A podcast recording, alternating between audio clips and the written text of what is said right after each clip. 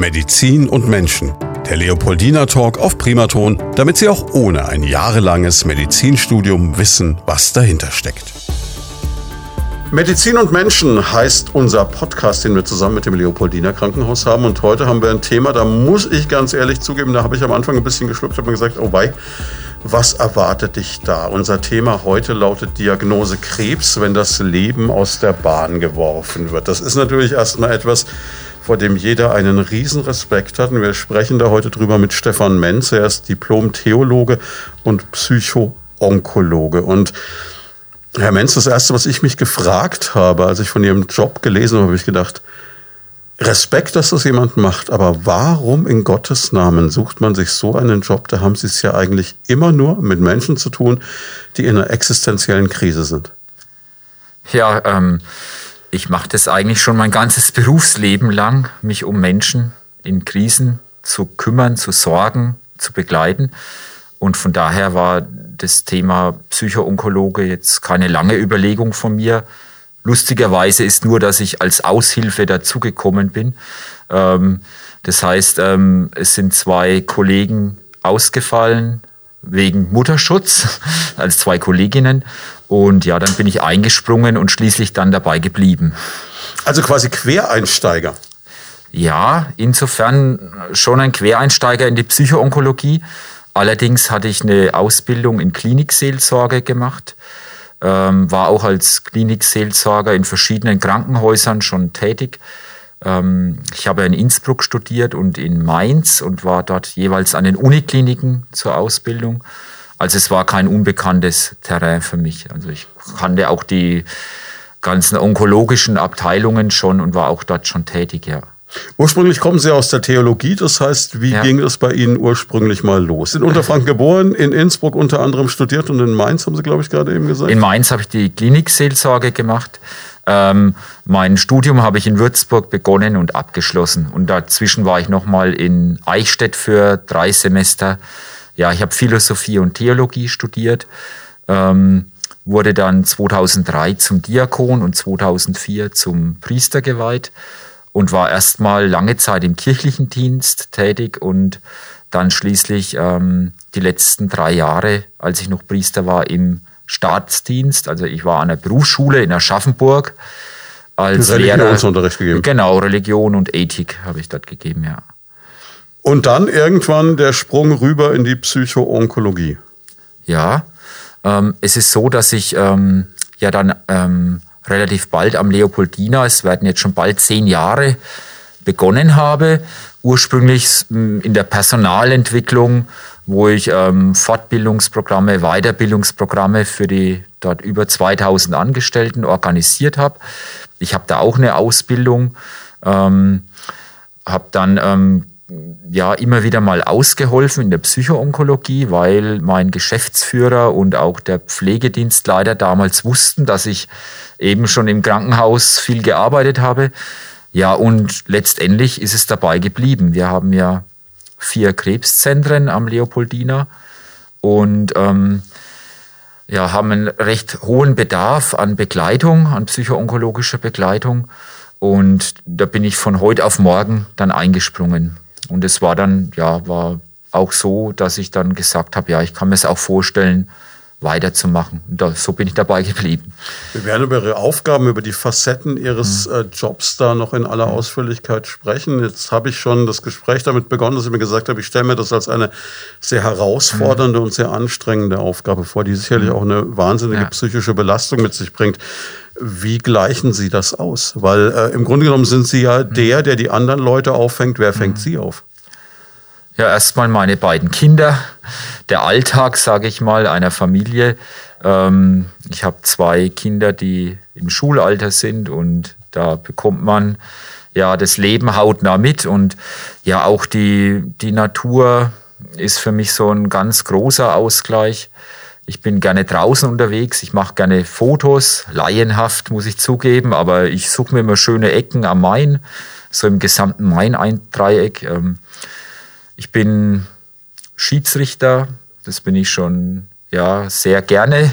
Ich Fußball bin, oder? Ja, Fußballschiedsrichter. Okay. Ich komme aus einer Schiedsrichterfamilie. Ähm, ich war, glaube ich, schon mit zwölf Lebensstunden beim Fußballverein angemeldet. Mhm. Ähm, ja, schaue da auch gerne zu. Und daneben bin ich auch noch im Landkreis Schweinfurt Kreisheimatpfleger. Also, das ist ja ein interessanter Job auch, ja. Ja, das ist ein Ehrenamt. Äh, man begleitet ähm, Gemeinden oder Bauherren, ähm, wenn sie zum Beispiel ein denkmalgeschütztes Gebäude renovieren möchten. Oder ich schaue mir halt die Dörfer an, was prägt das Ortsbild, was prägt das Landschaftsbild ähm, und äh, passt die Bauplanung zu diesem Ortsbild oder zum Landschaftsbild dazu. Und es ist für mich dann auch wieder gut, dadurch, dass ich gerne fotografiere oder mir auch gern die fränkische Landschaft anschaue, bekommt man so mit der Zeit einen Blick dafür, was passt rein oder was passt eher nicht und welche Farbe könnte es sein. Und das macht mir richtig Spaß, auch die fränkischen Dörfer kennenzulernen. Ja, und dann sind Sie Pilger. Ja, das ist seit meiner Priesterzeit ähm, geblieben. Und zwar ähm, habe ich mir jedes Jahr eine längere Zeit vorgenommen, unterwegs zu sein. Ähm, das habe ich ja von einem ehemaligen Chef übernommen. Der ist immer noch als Pfarrer in der Nähe von Ochsenfurt tätig. Das macht mir einfach Freude, unterwegs zu sein, auf ein Ziel hinzupilgern. Ja, und da auch ganz verschiedene Landschaften kennenzulernen. Also ich bin mal an der nordspanischen Atlantikküste entlang das ist ein Teil vom Jakobsweg. Ein eher ich wollte gerade fragen, den, ja. den muss man, das ist so ein Pflichtprogramm. Ja, genau. ne? Ich muss allerdings gestehen, ich war noch nie auf dem, auf dem Camino, also auf den Hauptweg unterwegs. Ich war immer an den eher unbekannten Seitenwegen. Sie hatten Angst, Harpe Kerkeling zu treffen? Oder was nein, nein, ich bin eher ein ruhiger Mensch, der dann eher die Stille genießt und auf dem Hauptweg. Ich habe die Fotos angeschaut und im Internet geguckt und mir war da einfach zu viel Rummel und ich habe gedacht, ich gehe lieber mal andere Wege. Kommen wir zu unserem eigenen, eigentlichen, ja doch etwas ernsteren Thema wieder zurück, mhm. nämlich zur Psychoonkologie. Jetzt ähm, sind Sie da nicht allein, Sie haben ein Team um sich. Wie sieht das aus am Leopoldina? Ja, einmal habe ich meine Kollegin, die Joyce Waldorf, die ist Psychologin und ist gerade noch in der Weiterbildung zur Psychoonkologin. Ähm, das ist für mich sehr gut oder für unser Team auch sehr gut, dass ein Mann und eine Frau da sind. Mhm. Erstens, äh, weil wir auch im Brustkrebszentrum und im gynäkologischen Krebszentrum arbeiten. Und da merke ich oft, dass die Themen gerade in der Gynäkologie oft von den Frauen her, ja, ich sag mal so schambesetzt sind oder ja auch ein Mann gegenüber eher Vorbehalte da sind. Da ist es schon sehr klasse, dass ich eine Kollegin habe. Ähm, und dann auch im Pankreaszentrum oder im Darmkrebszentrum, dass wir da auch gemeinsam unterwegs sind. Und jeder bringt sich mit seinen Fähigkeiten mit, jeder hat andere Talente und es ergänzt sich sehr gut, finde ich. Ich bin auch sehr froh, dass wir jetzt zu zweit sind. Daneben haben wir natürlich noch eine Klinik für Psychiatrie und Psychosomatik. Die müssen wir bei ja, besonderen Fällen auch mit hinzuziehen. Auch wir haben ja, Grenzen in unserer Begleitungsmöglichkeit oder bei unseren Interventionstechniken. Und da ist es eigentlich ganz gut, wenn man nochmal die anderen Profis an der Seite hat, die nochmal einen anderen Blickwinkel auf den Patienten haben. Und dann haben wir noch die Schmerztherapie, wenn wir entdecken oder wenn wir auch ähm, ja, im Gespräch mit den Patienten merken, da hakt es noch irgendwo, verständigen wir natürlich die behandelnden Ärzte, die dann auch die Klinik für Schmerztherapie einsetzen. Also es ist ein großes Team, ich sage immer ein großes, unsichtbares Team um den Patienten außenrum das der Patient oft gar nicht so wahrnimmt. Aber wir sind sehr gut vernetzt und kommunizieren auch sehr gut miteinander. Das ist was, was ich schon ganz oft von Ihren äh, medizinischen Kollegen eben auch gehört ja. habe, die hier waren, sowohl zum mhm. Thema Darmkrebs, zum Thema ja. Bestrahlung und äh, vielen anderen Themen auch. Äh, gerade Professor Kanzler war da einer, der ja. da sehr ausführlich drüber gesprochen hat und gesagt hat, es gibt immer so eine Art Taskforce für jeden Patienten, wo aus allen Bereichen die Spezialisten zusammensitzen. Wie Sie sagen, der Patient genau. selber bekommt das gar nicht mhm. mit. Aber in dem Moment guckt man, dass man gleich alle Leute zusammenzieht, dass man sagt, wir kriegen die optimale Versorgung in allen Bereichen gemeinsam für den Menschen hin. Genau. Da gibt es die, die, Einrichtung des sogenannten Tumorboards, die, die hm. sogenannte Tumorkonferenz, weil wir auch ein Krebszentrum sind. Und da treffen sich alle Fachgebiete, inklusive auch nach Bedarf, wenn, wenn wir den Patienten auch betreuen, die Psychoonkologen. Und da hat man wirklich sieben, acht, neun, zehn behandelnde Ärzte um einen Fall herumsitzen. und diskutiert miteinander, was schlagen wir dem Patienten jetzt vor als besten Weg. Also es wird so eine Art Drehbuch entwickelt, wie könnte es jetzt weitergehen, was ist die beste Therapie. Und das ist für mich eine der besten Erfindungen der letzten 15 Jahre in der deutschen Krebstherapie. Es ist ja glücklicherweise heutzutage auch so, dass Krebs natürlich ein Todesurteil sein kann, aber kein Todesurteil sein muss. Ja. Dennoch kann ich mir vorstellen, und ich vermute jetzt mal, so stelle ich es mir laienhaft vor, Ihre Aufgabe beginnt eigentlich in dem Moment, wo jemand diese Diagnose bekommt. Ja. So würde ich das mal annehmen. Ähm, Im ersten Moment muss das für den Menschen doch, unser Thema heißt ja auch das Leben aus der Bahn geworfen, mhm. etwas sein, was er so vielleicht nicht erwartet hat und so eigentlich auch gar nicht verarbeiten kann.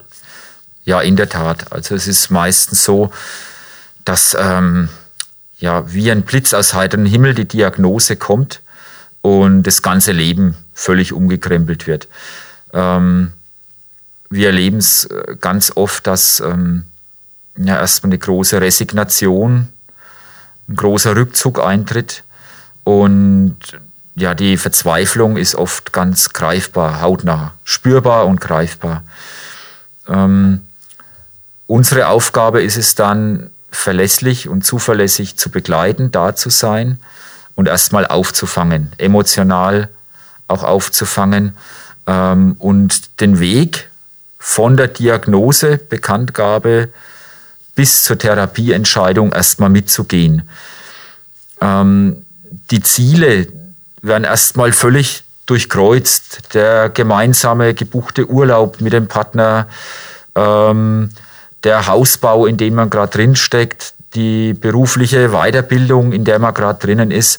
Also alles wird erstmal auf Null gesetzt und da muss man ja auch gut dabei sein, gut begleiten, weil da ähm, emotionale Reaktionen wie Wut, Ärger, Aggression erstmal ganz normal sind. Aggressionen entstehen immer dann, wenn ich mein Ziel nicht erreiche. Wenn ich ein Ziel habe und erreiche es nicht, dann ähm, versuche ich mich dagegen zu wehren.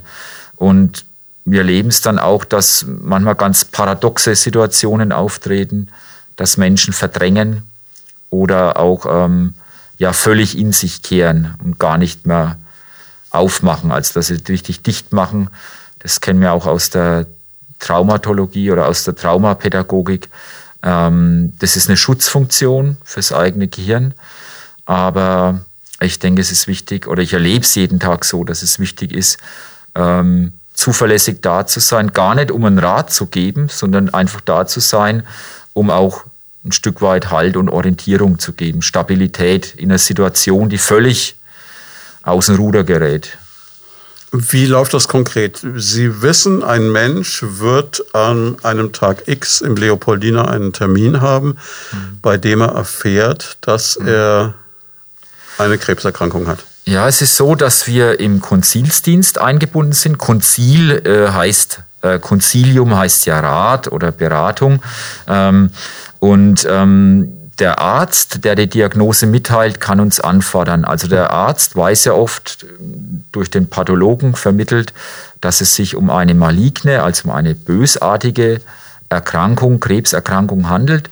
Und ähm, wir haben es dann oft so, dass bei der Sprechstunde oder bei dem vorstationären Aufnahmetermin dann ein Konzil gestellt wird an uns. Also das heißt, wir werden angefordert und da können wir auch zum ersten Mal die Diagnose lesen. Also da lese ich dann, die Frau XY kommt und sie hat einen bösartigen Brustkrebs.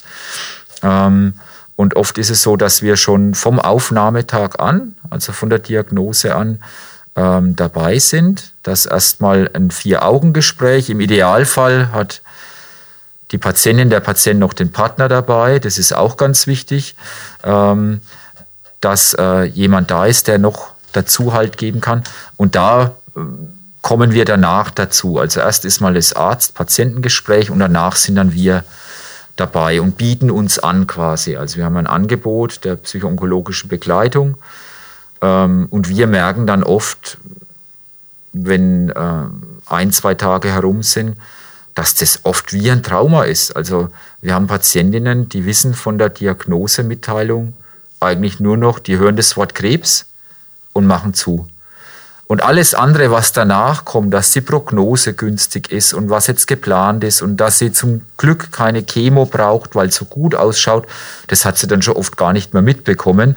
Und darum sage ich auch, es ist gut, wenn der Partner, die Partnerin dabei ist, weil ähm, ja dann vier Ohren halt auch mehr hören als zwei oder auch mehr wahrnehmen, dass jemand da ist, der auch stabil ist. Ja.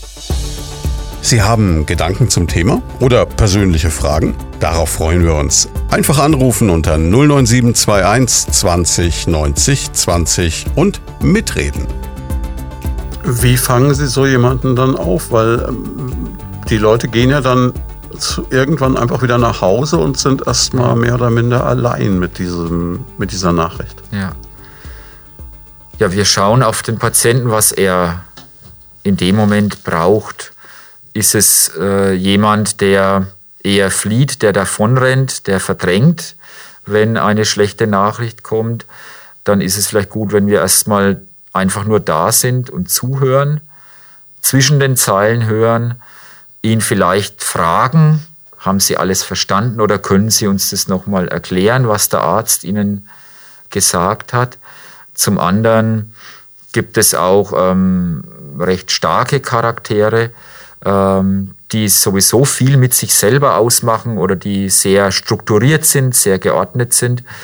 Ähm, da schauen wir dann auch, ähm, kommt er klar damit oder hat er jetzt auch so eine Art Kontrollverlust? Es ist ja so, meistens erleben wir ja, dass die Patienten ähm, ja sich so fühlen, als würde ihnen jemand das Drehbuch aus der Hand nehmen, als würde ihnen jemand die Regie über ihr eigenes Leben wegnehmen. Und da versuchen wir eben ähm, auch den Fokus drauf zu lenken, dass sie ähm, durchaus mit den Ärzten reden können oder auch selber wieder viele Dinge in die Hand nehmen können, was ja auch wichtig ist für die Lebensqualität. Und da versuchen wir halt zu unterstützen, ja. Das, äh, ich sage immer, es gibt so viele Möglichkeiten, wie es Menschen gibt. Also das ist so meine Erfahrung jetzt nach fast neun Jahren. Ähm, jeder reagiert irgendwo anders. Und wenn ich am Anfang glaube, oh ja, die geht einen guten Weg, die hat jetzt äh, für sich ganz wichtige Entscheidungen getroffen, kann es nach vier Wochen schon wieder ganz anders aussehen, weil jetzt doch noch eine Chemo gemacht werden muss oder doch noch eine Bestrahlung. Und da bricht dann auch wieder eine Welt zusammen, weil man sich ähm, anders orientiert hat. Und das ist dann oft die Kunst, dann das rechtzeitig zu erkennen und dann auch aufzufangen.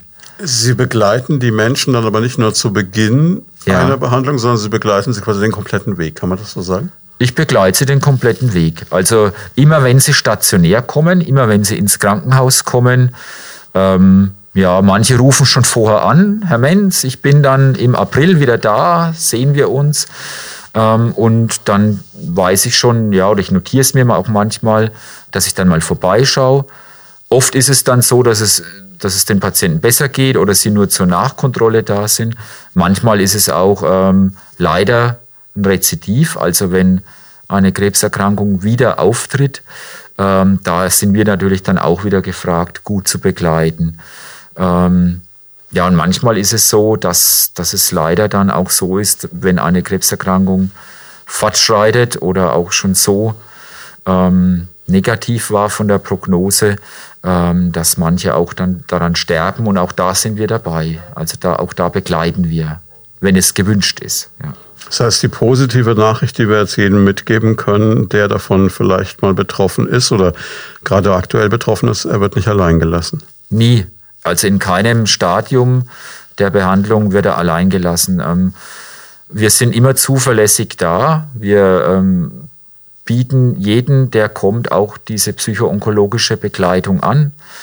Ähm, auf vielfältigen Wegen über den Sozialdienst, über die behandelnden Ärzte, auch übers Internet oder über ähm, einen Fragebogen. Da gibt es auch ein, ein Screening-Instrument, man muss es ja englisch sagen heutzutage. Also es gibt einen Fragebogen, der uns übermittelt, ähm, inwieweit eine psychosoziale Belastung vorliegt.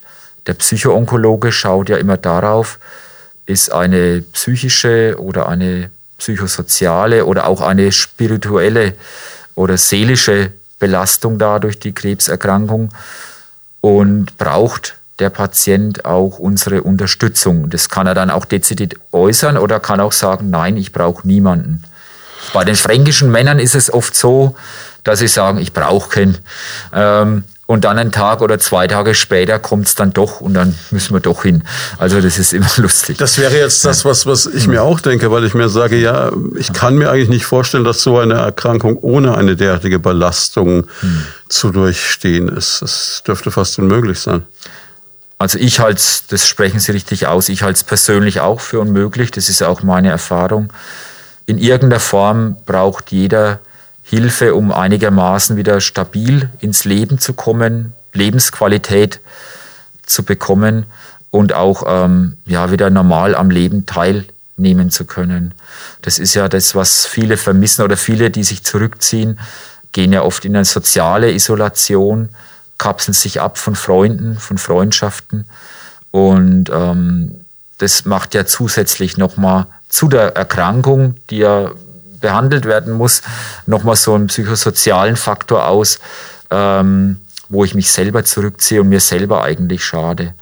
Ähm, und ich erlebe es auch so, dass ähm, gerade das Beste ist, ähm, wenn man mit einer Krebserkrankung zu tun hat, äh, sich anzuvertrauen, rauszugehen, sich zu bewegen, ähm, Kontakte zu halten. Jetzt in Corona-Zeiten natürlich nicht so einfach. Ähm, aber es gibt trotzdem Möglichkeiten, auch über Internet oder über Telefon oder bei Spaziergängen mit zwei Metern Abstand ähm, doch irgendwie am Leben teilzuhaben. Das finde ich ganz wichtig. Welche Rolle spielt jetzt äh, der Hintergrund als Priester, als Theologe in dieser Arbeit? Ich frage jetzt auch aus dem Gedanken heraus, dass Sie ja gerade auch äh, mit jedem Jahr mehr auch Menschen mhm. betreuen werden, die entweder nicht glauben oder, ähm, wobei, ob ein mhm. Mensch nicht glaubt, das würde ich auch mal ein großes Fragezeichen dahinter ja. machen, zumindest nicht äh, im christlichen Sinne glaubt, beziehungsweise eben vielleicht Muslim ist, Buddhist. Mhm. Gibt ja da ganz, ganz ja, viel ja. mittlerweile. Ja, das ist für mich für mich persönlich, das wissen ja die meisten Patienten gar nicht, dass ich Priester war oder rein theologisch bleibe ich ja Priester bis zum Lebensende, ähm, ist es so, für mich ist es ganz wichtig, für die Menschen da zu sein. Das ist meine innere Haltung, die ich auch von Kindheit an, ich wollte ja schon mit fünf Jahren Priester werden, ähm, für mich ganz wichtig ist, aufzurichten, zu begleiten, ein zuverlässiger Wegbegleiter zu sein auf diesem Lebensweg. Und aus dieser Haltung lebe ich auch. Das Vorbild ist natürlich für einen Priester immer Jesus selber, also der das vorgelebt hat und der das auch so weitergegeben hat. Wobei die meisten Patienten, die jetzt eher kirchendistanziert oder überhaupt jetzt hm, eher so ein Multikulti-Glauben haben, ähm, das ja gar nicht wissen, dass ich jetzt als Priester gewirkt habe oder auch ähm, zum Priester geweiht bin. Für mich persönlich ist es natürlich immer eine eigene Motivation oder eine eigene Grundhaltung, auch daraus zu leben. Und ich nehme eigentlich auch jeden Patienten so mit. Ich privat, für mich persönlich bete ja und, und habe da auch immer den einen oder anderen dann vor Augen und mir selber hilft es, und ich bin auch fest davon überzeugt, dass es auch dem Patienten hilft, irgendwie auch ähm, ja, diese Erkrankung oder diesen besonderen Lebensabschnitt anzunehmen ja, und dann mitzugehen. Aber das kommt jetzt im Klinikalltag gar nicht rüber. Also das weiß, wissen auch nicht viele im, im Krankenhaus, dass ich da im kirchlichen Dienst auch sehr aktiv war und auch sehr viel unterwegs war. Aber es gehört zu mir, ja, das stimmt. Können Sie mir jetzt gerade vorstellen, dass man, wenn man so eine Diagnose bekommt, auch jetzt, sagen wir mal vorsichtig, nicht allzu gut zu sprechen ist im ersten Moment auf den Herrgott, oder? Absolut, ja. Die erste Frage kommt natürlich immer, warum ich? Hm. Und dann, ähm, sobald irgendjemand die Sprache auf lieben Gott bringt, ähm, Gott ist nicht lieb, sonst hätte er mir jetzt nicht diese Erkrankung geschickt. Ähm, und ich erlebe es ganz oft, dass auch Menschen mit Gott hadern oder anfangen, ja, vieles in Frage zu stellen, was sie bisher für selbstverständlich gehalten haben. Ich habe gerade jetzt im Moment äh, junge Menschen vor Augen, die Kinder haben, die vielleicht äh, ein Haus gebaut haben, viel investiert haben in die gemeinsame Zukunft und dann ähm, ja vor so, ein, ja vor so einer riesen Herausforderung gestellt sind. Und das macht natürlich auch was ähm, mit dem eigenen Glauben. Ähm, ich nehme das dann so an, ich höre ich hör mir das an, ich gehe dann mit und versuche ja vielleicht ja, den einen oder anderen Aspekt rauszunehmen, wo ich, wo ich merke, da ist vielleicht was da, was äh, wieder einen Schritt mehr zurück ins Leben bringt.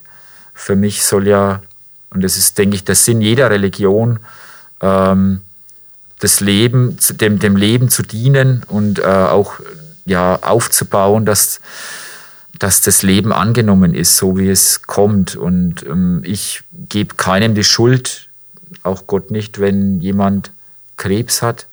Ähm, ich denke in anderen Kategorien, dass es eben gut ist, äh, wenn jemand ja eine zuverlässige Bekleidung hat und daraus auch Kraft zieht. Ja, und es kann ganz verschieden sein. Für die einen ist es dann die Musik, für die anderen ist es, sind es Menschen, die sie begleiten, für die andere Natur. Also es sieht auch wieder bei jedem anders aus. Ja könnten jetzt wahrscheinlich eine eigene Sendung machen über diese ganzen theologischen Fragen, wie warum ja. lässt Gott ja. Leid zu, etc. Ja. Das würde hier in jeder Form den Rahmen sprengen. Mhm. Ist ja auch gar nicht unser Thema im Moment. Eigentlich ist es mhm. so, wenn Sie das gerade eben so angedeutet haben, es braucht jeder quasi dann etwas, woran er sich festhält. Genau. Was auch immer das sein mag. Ja.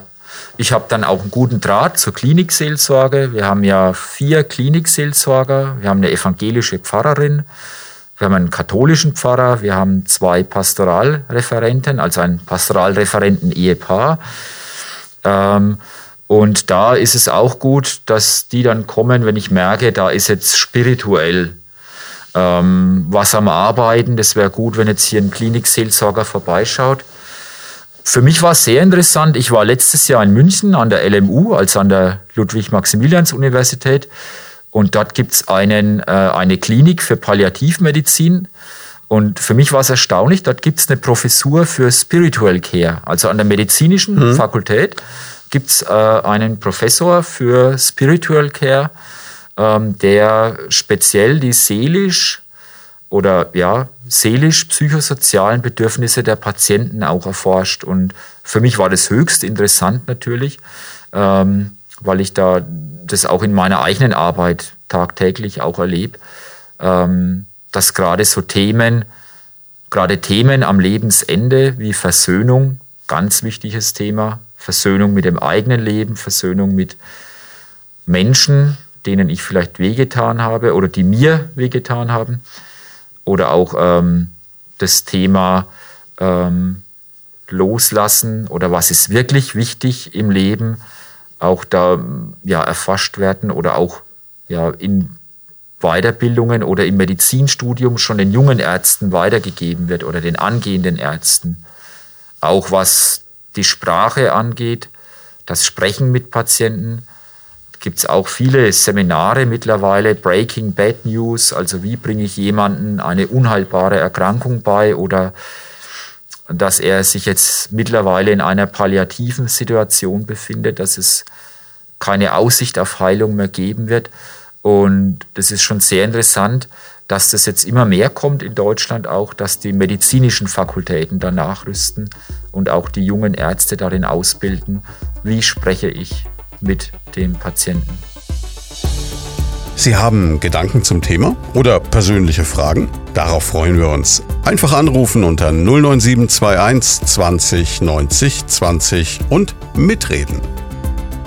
Ich ahne mal, dass Sie mit jeder Form von Emotionen im wahrsten Sinne des Wortes bombardiert werden, dass Sie das halt ungefiltert abbekommen. Alles andere wäre ja unnatürlich. Ja. Wie, wie geht man mit dieser, mit dieser Flut eines Menschen, den man ja eigentlich in diesem ersten Moment gar nicht, gar nicht persönlich kennt, um, weil in dem Moment wird sich ja keiner mehr Gedanken um Konventionen machen, um Distanz, um irgendetwas, sondern da bricht das Leben ja zusammen.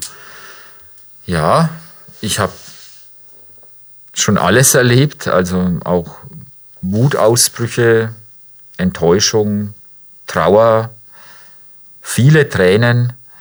Ähm, seitdem ich in der Psychoonkologie arbeite, habe ich auch immer eine Großpackung Taschentücher bei mir im Büro. Ähm, da kommen alle Facetten ähm, der menschlichen Emotionen zutage. Ich schaue es erstmal an, ich nehme es erstmal so an, ich schaue die Wirklichkeit an, wie sie ist und erlebe, ja, wie Menschen reagieren, wenn ihre Pläne durchkreuzt werden. Die Angst ist oft greifbar, total spürbar. Das Thema Angst schwingt ja immer mit. Letztendlich auch die Angst vor dem eigenen Tod, vom eigenen Sterben, die Angst, ähm, die Partner, die Familie, die Kinder damit zu belasten. Ähm, das ist auch ein Thema, das uns ständig begleitet, auch im Team. Äh, wie gehen wir mit dieser greifbaren Angst um? Ähm, und ich erlebe immer wieder, dass ja gerade Menschen, die sehr strukturiert, sehr kontrolliert ihr Leben geführt haben, die sogenannten Perfektionisten, dass es für die oft ein tiefer Fall ist, also diesen Kontrollverlust über das eigene Leben mitzumachen, durchzumachen. Und es braucht oft Jahre, um auch wieder Vertrauen in den eigenen Körper, in die eigene Gesundheit zu gewinnen, weil oft dann gegrübelt wird, was habe ich falsch gemacht oder wer hat mich krank gemacht. Es gibt dann oft auch Schuldzuweisungen. Ich hatte mal einen bösen Chef vor 20 Jahren und der ist schuld an meiner Erkrankung. Ähm, und da wieder rauszufinden, das ist so eine große Herausforderung für uns, auch das zu begleiten. Vieles, das man auch rational nicht erklären kann, vermutlich. Ja, genau. Ja, also da passieren doch viele Dinge, die ähm, ja aus der Emotion heraus passieren. Ähm, und die ähm, ja vielleicht ganz menschlich sind. Also da lernt man auch den Menschen in seiner ganzen, ähm, ja, in, in, in, allen Facetten kennen, wie er sich äh, eben zeigt. Bei Ihrer Aufgabe, welche Rolle spielt Sympathie? Weil es ist ja, glaube ich, Sie, Sie gehen so mhm. tief in die Emotion, in, ja. in das Innerste eines Menschen hinein. Man hat ja nicht zu jeder Person, die man im Leben trifft, das ist ja vollkommen normal, mhm den gleichen Draht, die gleiche mhm. Verbindung, die gleiche Möglichkeit, eine Beziehung zu etablieren. Gibt es Menschen, bei denen Sie eine besondere Nähe verspüren, genauso wie es vielleicht Menschen gibt, wo Sie sagen, ich würde ihm gerne helfen, aber ich bin einfach die falsche Person in diesem Moment? Ja, das ist ein ganz wichtiges Thema. Ähm, das ist ja gerade auch bei den Psychotherapeuten ein großes Thema, ähm, so diese eigene Sympathie zum Klienten oder die eigenen. Was ja auch wieder in so eine Nähe-Distanz-Problematik genau. hineinmünden kann. Ja, genau. Ähm, es ist erstmal so, dass die Patienten mit uns klarkommen müssen. Ich hm. habe dann oft auch den Eindruck, das hatten wir jetzt erst, ähm, dass wir mal untereinander auch Patienten wechseln hm. oder tauschen, weil ich merke, da ist eine Barriere da, da ist eine Blockade. Entweder ist es natürlich immer eine Geschlechterfrage, bin ich Mann oder Frau, ähm, dann probieren wir es mal so. Oder vielleicht habe ich irgendwas an mir, was den anderen äh, stört oder was ihn ja, zögert, sich zu öffnen. Und dann ist es ja das Glück, dass wir in einem großen Team arbeiten, dass eben auch jemand anders hingehen kann. Ähm, Nähe und Distanz ist natürlich in allen therapeutischen, in allen heilenden Berufen ein Dauerthema. Also wie viel Nähe lasse ich zu? Ähm, wie schaffe ich es, eine professionelle Distanz zu bewahren. Ähm, und da ist es so ein Grundsatz, dass man eigentlich jetzt nicht über persönliche oder private Dinge spricht, um, um nicht ähm, vom Patienten oder von seinen Bedürfnissen abzulenken. Auch wenn die Patienten heutzutage natürlich mit Smartphone, Laptop und Notebook im Bett sitzen und dann gleich googeln und dann sagen, hey, Sie waren ja mal Pfarrer oder Sie waren doch mal Schiedsrichter. Man findet ja alles im Internet. Mhm. Ähm, und da versuche ich dann aber schnell wieder den Bogen zurückzubiegen und dann wieder aufs Gespräch zu kommen. Ja. Betreuen Sie oder begleiten Sie auch Kinder und Jugendliche? Kinder und Jugendliche ähm, insofern, wenn sie Angehörige von Krebserkrankten sind. Also an krebserkrankte Kinder sind ja in der Regel in der Uniklinik in Würzburg oder in anderen Unikliniken und Fachkliniken. Äh, bei uns selber eher selten. Also das kommt eher selten vor, weil wir dafür auch gar nicht äh, ausgerichtet sind. Aber natürlich die Kinder von Erkrankten, von an Krebs erkrankten Menschen sind auch hin und wieder da. Oft Jugendliche, junge Erwachsene, äh, kleinere Kinder. Da würde ich dann auch äh, Profis dazu holen aus der Kinder- und Jugendpsychiatrie, die da auch äh, eine gute Sprache, eine gute Ausbildung haben, um so mit Kindern zu kommunizieren. Wir geben auch äh, Informationen an die Hand. Wir haben ja eine Vielzahl, wenn Sie in mein Büro schauen würden, da liegen Ratgeber noch und nöcher. Ähm, also wir haben alle möglichen ähm, Ratgeber und eben unter anderem auch, äh, wie spreche ich mit meinen Kindern über Krebs. Es gibt mittlerweile schon vier oder fünf verschiedene Apps, für Smartphone, wie man mit Kindern über Krebs reden kann, wie man als betroffener Elternteil äh, oder auch als nicht betroffener Elternteil mit den Kindern dieses Thema thematisiert. Es gibt äh, gute Ratgeber, wie surfe ich als Krebspatient nach Informationen im Internet. Mhm. Das geben wir auch weiter, weil da ist ja auch im Hinblick auf die Therapie, auf die ganze ähm, Weiterbehandlung auch nicht alles Gold, was glänzt. Oder man muss ja auch Fluch und Segen des Internets. Ja, ja, Genau. Also man muss genau aufpassen, was man sich da anschaut. Und da habe ich auch schon mein blaues Wunder erlebt, wo ich mir denke, das gibt's doch nicht, dass die da reinfallen. Aber es ist halt so, es wird halt jeder Strohhalm ergriffen, der sich da bietet, ja. Absolut nachvollziehbar, ja. Das, äh, da kamen wir gerade auf einen Teilaspekt, über den wir noch gar nicht gesprochen haben. Sie betreuen natürlich nicht nur den Patienten direkt, Sie betreuen auch das Umfeld mit quasi. Ja, genau. Also es ist mittlerweile sogar ein beträchtlicher Teil unserer Arbeit. Das sind Gespräche mit den Angehörigen, mit dem Partner, mit den Freunden, ähm, die auch kommen oder die Angst haben, was falsch zu machen. Ähm, die sagen, meine Partnerin hat jetzt Krebs und ich weiß gar nicht, soll ich es ansprechen ähm, oder wie, wie soll ich mich da verhalten, was soll ich da sagen? Ähm, und da geben wir halt auch ähm, Begleitung und Unterstützung, ähm, wie man das am besten dann auch zu Hause ja, mitbegleitet als Partner oder als Angehöriger. Das ist sicherlich auch eine unglaubliche Belastung und sicherlich auch, sagen wir mal, unter Umständen ein, ein Prüfstein für eine Partnerschaft. Ja, absolut. Also wenn jemand eine gute Beziehung, eine gute Bindung zueinander hat, wird sie es auch ähm, weiter tragen.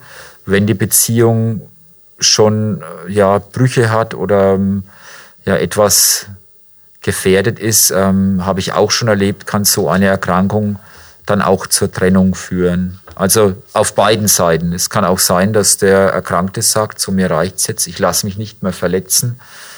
Oder auch, ja, dass der andere Partner dann eben sagt, äh, mir ist es zu viel jetzt und ich kann gar nicht mehr und äh, beende die Beziehung. Aber es ist ein Prüfstein in jeglicher Hinsicht, ja.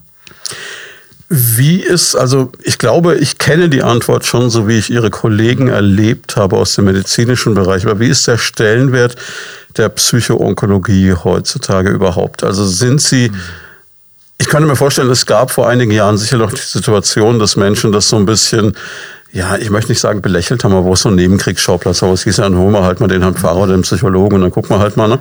Genau. So diese harten Hunde ja. alter Schule, mhm. das dürfte Geschichte sein.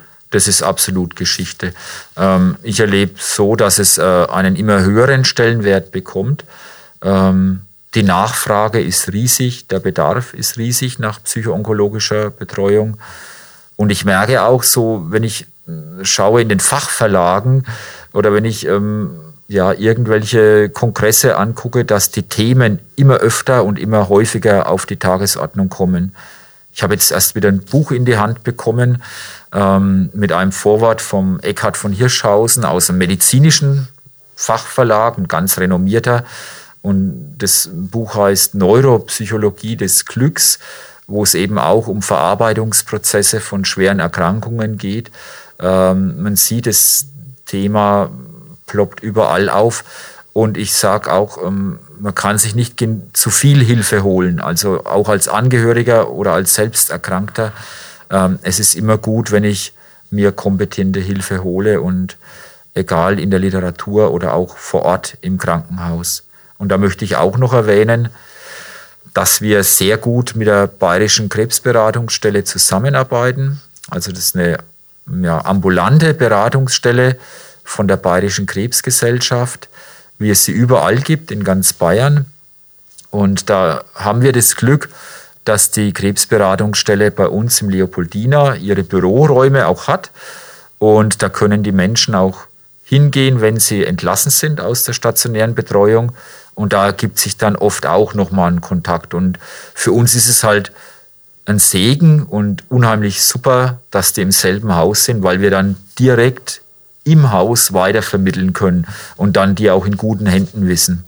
Also so, das sind nochmal die, die Hilfen im Background von unserer Arbeit, also einmal die Klinikseelsorge, die Krebsberatung und dann darf ich nicht vergessen die Selbsthilfegruppen. Das ist auch nochmal ganz wichtig, wenn man entlassen wird und sich auf dem Weg der Heilung befindet oder in eine Therapie geht, dass man sich auch mit Gleichgesinnten treffen kann. In der Psychologie sagt man immer in den Peer Groups, mhm. also dass man eben ja sich mit Gleichgesinnten oder Gleichbetroffenen austauschen kann, das befreit dann auch nochmal und ja, gibt vielleicht auch nochmal den einen oder anderen Aspekt. Ich erlebe es dann so, dass sie immer sehr gut informiert sind, was es für neue Reha-Möglichkeiten, neue Kurmöglichkeiten oder Therapiemöglichkeiten gibt. Das sind die immer sehr gut vernetzt und informiert, habe ich festgestellt. Wenn ich den Schilderungen der letzten guten Dreiviertelstunde so ein bisschen so nachhöre, glaube ich, sowas wie ein Arbeitsalltag existiert bei Ihnen nicht. Es ist ja. immer neu, oder? Es ist immer neu. Ich habe irgendwann vor ein paar Jahren mal daheim gesagt, ähm, ich sage nie mehr, es wird eine ruhige Woche oder ich sage nie mehr, es wird heute ein ruhiger Tag. Ähm, man muss immer ja, bereit sein, dass irgendein Patient kommt, der wieder irgendetwas Neues mitbringt oder eine neue Herausforderung ist für mich selber. Und von daher bleibt man innerlich auch sehr flexibel, finde ich. Ähm, ich glaube, es ist auch gut, ja, dass man nicht in so eine Art Routine verfällt, ähm, weil ich bin zwar ein sehr strukturierter Mensch oder auch ein sehr ernsthafter Mensch, aber ich habe auch gemerkt, dass ich innerlich ja beweglicher oder differenzierter sein muss, ähm, wenn es um die verschiedenen Fälle geht, weil die Menschen so einmalig und so unverwechselbar sind, dass ich äh, mich immer wieder neu einstellen muss und neu einstellen kann. Und das hat mir dann geholfen, da auch ja, lockerer zu werden oder flexibler zu werden. Ja, das ist dann für mich ähm, ganz wichtig geworden. Sie haben Gedanken zum Thema oder persönliche Fragen? Darauf freuen wir uns. Einfach anrufen unter 09721 20 90 20 und mitreden. Wie ist es dann zeitlich? Also es mag ja sein, dass man gerade auch nachts oder so am Wochenende dieses Gefühl hat, jetzt bräuchte ich gerade Hilfe. Weil jetzt komme ich eigentlich gerade zur Ruhe und in dem Moment geht aber in meinem Kopf ein Sturm los. Jetzt werden Sie aber keinen 24-Stunden-Dienst machen können. Also einen 24-Stunden-Dienst können wir nicht machen. Aber Sie sprechen da was ganz, ganz Wichtiges an. Gerade der Abend vor der OP, der Tag vor der Chemo, vor dem Beginn der Chemo, ähm, der Tag vor einem wichtigen MRT, wo noch einmal geschaut wird, ist der Krebs weitergegangen oder ist er zurückgegangen. Das sind so richtige Hotspots. Also da, das wissen wir zum Teil auch, das kommt jetzt heute. Oder die Patientin hat morgen ihre OP. Wir müssen jetzt heute mal ganz besonders drauf schauen, weil sie bestimmt unruhig ist. Und ähm, da müssen wir natürlich schauen, dass wir gut begleiten, dass wir das ganze Team, gerade in der Pflege, mit der wir ganz eng zusammenarbeiten, und ich auch sehr gern zusammenarbeite, weil keiner ist so nah am Patienten wie die Krankenpflegerinnen mhm. und die Krankenpfleger, Tag und Nacht, 24 Stunden. ähm, da auch mit denen zu sprechen und zu hören, äh, wie war es heute, wie geht's ihr, ist sie aufgeregt, hat sie geweint oder da auch nochmal ein Hintergrundinfo zu bekommen. Ähm, in besonderen Fällen, wenn ich jetzt weiß oder ich, mit der Zeit entwickelt mir auch ein Gefühl dafür, für so einen Vorgang, ähm, jetzt wie zum Beispiel bei einer Sterbebekleidung, äh, weiß ich schon ungefähr, wann ich dort sein muss und wenn nicht, werde ich angerufen. Ähm, oder wenn jetzt jemand ähm, ja, einen Zusammenbruch hat, einen seelisch-emotionalen Zusammenbruch, kann man auch ähm, mich anrufen und wenn es geht, dann kommen wir dann auch. Ähm, allerdings war das jetzt pro Jahr vielleicht so immer nur drei bis vier Mal der Fall, dass jemand so einen, ja, ja, so einen besonderen Bedarf hatte. Außerdem darf man nicht vergessen, sind ja auch immer die Oberärzte in, in Rufbereitschaft und auch in der Psychosomatik, in der Psychiatrie haben wir Ärzte, die Dienst haben. Und von daher ist ja immer auch die Gewähr da, dass jemand im Haus ist, ein Mediziner, der äh, auch intervenieren kann oder auch kommen kann.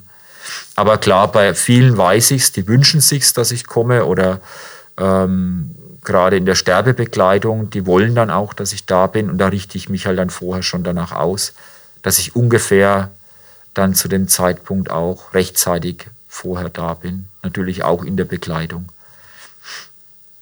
Es ist kein einfaches Thema, über das wir heute sprechen. Ja. Ähm, wir haben ein paar Hörerfragen auch für mhm. Sie. Und würde ich sagen, starten wir mal mit der ersten Hörerfrage. Und ich glaube, das ist eine Frage, die ganz, ganz viele Menschen beschäftigen wird in so einer Situation. Hallo, ich habe eine für mich sehr wichtige Frage und zwar hat mein Partner jetzt kürzlich eine Krebsdiagnose bekommen.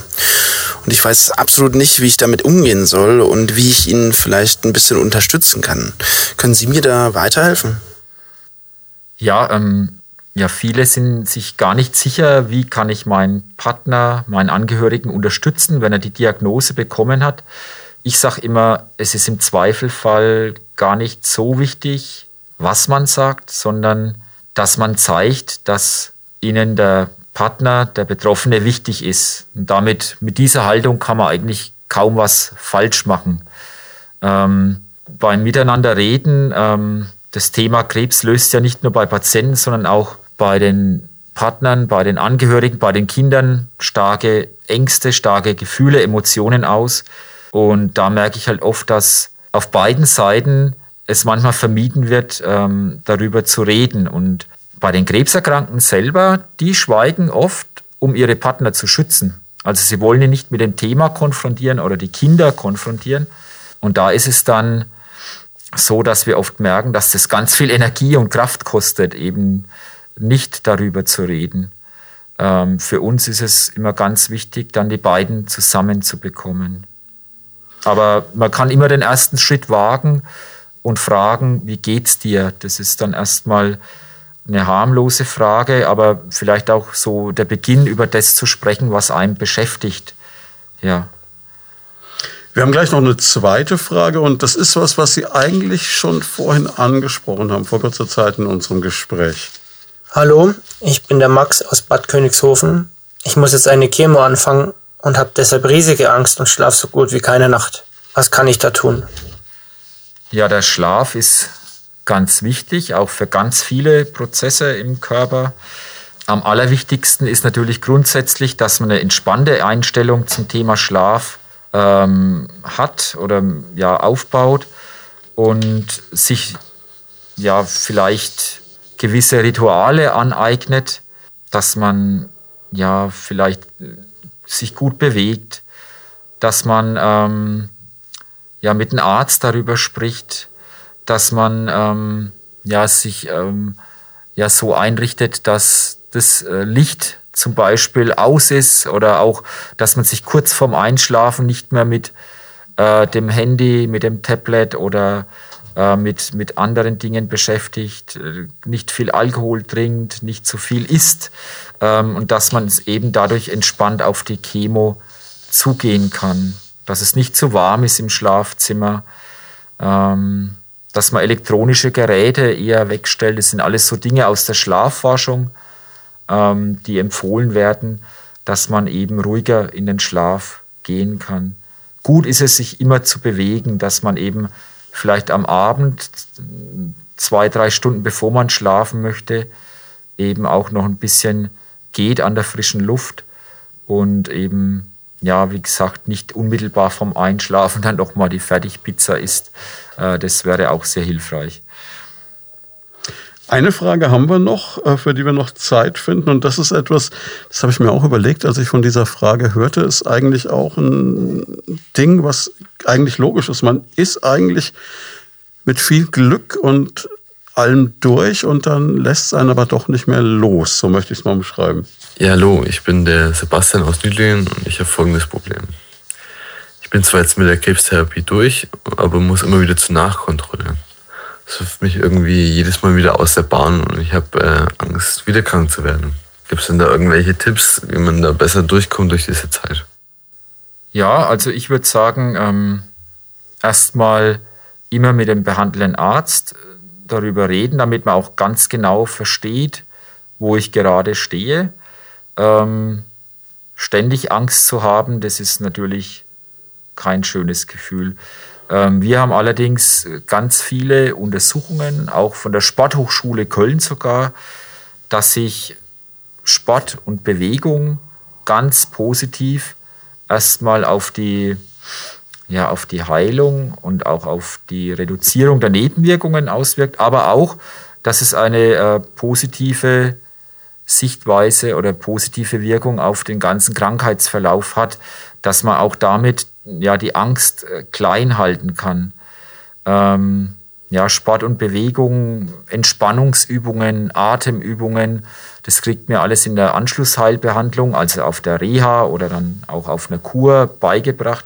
Die können schon dazu helfen, dass man so ein, ein, ja, ein, ein ängstliches Gefühl auch irgendwo in den Griff bekommt. Das ist, denke ich, ja hier das äh, ganz wichtig, dass man ja, sich nicht zurückzieht, sondern dass man auch das aktiv angeht. Wir haben noch Fragen, wir könnten Stunden füllen. Wir haben leider nicht mehr die Zeit. Eine Frage, die uns noch anonym gestellt wurde, die ich auch hochinteressant finde, wo mich auch Ihre Antwort noch interessieren würde, ist die, dass uns jemand gefragt hat, wie ist das eigentlich, wenn ich die Diagnose habe und jetzt äh, krebserkrankt bin? Kommuniziere ich das besser in meinem Umfeld oder nur teilweise? Weil äh, der, der Kern der Frage war, ich werde als normaler Mensch in Anführungszeichen weiter behandelt von meinem Umfeld, wenn niemand weiß, was ich habe. In dem Moment, wenn ich sage, ich habe Krebs, nimmt jeder eine Schutzhaltung ein, zieht sich vielleicht raus, weil er nicht weiß, wie er damit umgehen soll. Oder laviert sich so durch und will das Thema vermeiden. Das wird unglaublich peinlich. Gibt es da eine Idee, was das Beste ist? Ja, es kommt wie immer auf den Menschen, auf das Umfeld an. Aber ich habe ich habe so erlebt, dass es immer gut ist, wenn man sich öffnet. Das ist bei der Krebserkrankung so wie bei dem Thema Depression oder psychischer Erkrankung.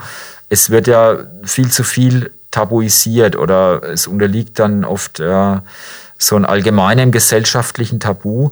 Aber ich denke, im Freundeskreis oder auch im Bekanntenkreis ist es, denke ich, wichtig zu wissen, warum tauche ich jetzt auf einmal nicht mehr so oft auf? Warum fehle ich bei Feiern oder äh, Partys? Oder ja, warum ziehe ich mich auf einmal zurück oder bin ich ruhiger und stiller oder lasse nicht mehr so oft von mir hören? Und da ist es, denke ich, wichtig, dass man ja das Nötigste, aber auch ja offen und ehrlich mit umgeht und dass man eben sagt, ähm, passt auf, ich habe eine schwere Erkrankung und beginne jetzt eine Therapie ich kann mich vielleicht jetzt nicht mehr so oft melden wie die letzte Zeit, aber nur damit ihr Bescheid wisst, ähm, ja, ich komme dann wieder und dann holen wir alles nach oder dass man halt auch so ein, ja, ja, einen Punkt setzt, wo man sagt, okay, ich informiere euch jetzt und dass man halt die engsten Freunde vielleicht auch noch eher mit einbezieht, aber die werden es, denke ich, sowieso mitbekommen, wenn man etwas hat, ja. Eine Sache, die ich vielleicht als Fazit aus diesem Gespräch mitnehme und von dem ich finde, dass es unglaublich wichtig ist, dass wir das jetzt ganz zum Ende nochmal betonen, ist wirklich dieses, dieses Vertrauen, das man haben kann, wenn man in die Klinik kommt. speziell auch bei Ihnen im Leopoldiner, Ja. dass, dass da jemand ist, dass man einfach nicht alleine ist. Ja. Also es wird mir auch immer wieder zurückgemeldet, dass es schön ist, dass man vom ersten Tag an das Gefühl hat, da ist jemand, der kümmert sich um uns. Da sind Menschen da, die zuverlässig kommen, die nach mir schauen, die auch kommen, wenn es mir schlecht geht, die das Angebot machen, auch wenn ich gerade mal gar keinen sehen will und am nächsten Tag trotzdem wieder da sind. Ähm, da erlebe ich ganz viel Dankbarkeit, auch bei den Rückmeldungen. Ähm, und ja, das gibt mir dann auch ein gutes Gefühl für mich selber wieder auch oder bestätigt mich, dass unsere Arbeit sehr wertvoll ist. Davon bin ich überzeugt. Und ich glaube, wir haben vielen Menschen, die vielleicht gerade in der Situation sind oder wissen, dass sie in die Situation kommen könnten, auch ein gutes Gefühl gegeben dahingehend. Das ist, glaube ich, ganz angenehm, weil man jetzt mal eine Stunde lang den Menschen auch zu hören, der einem dann da mit all seiner Professionalität und seiner Nähe durchhelfen wird, wenn es irgendwie mal so weit ist. Und Ihnen kann man nur an dieser Stelle danken und sagen, viel Kraft weiterhin. Es ist kein einfacher Job, aber ein unglaublich wichtiger, denke ich. Ja, vielen Dank. Das war Medizin und Menschen, der Leopoldiner Talk auf Primaton. Jeden zweiten Donnerstag im Monat live von 10 bis 11 im Programm. Alle Folgen gibt's zum Nachhören und Download auf radioprimaton.de und als Podcast auf leopoldiner-krankenhaus.com.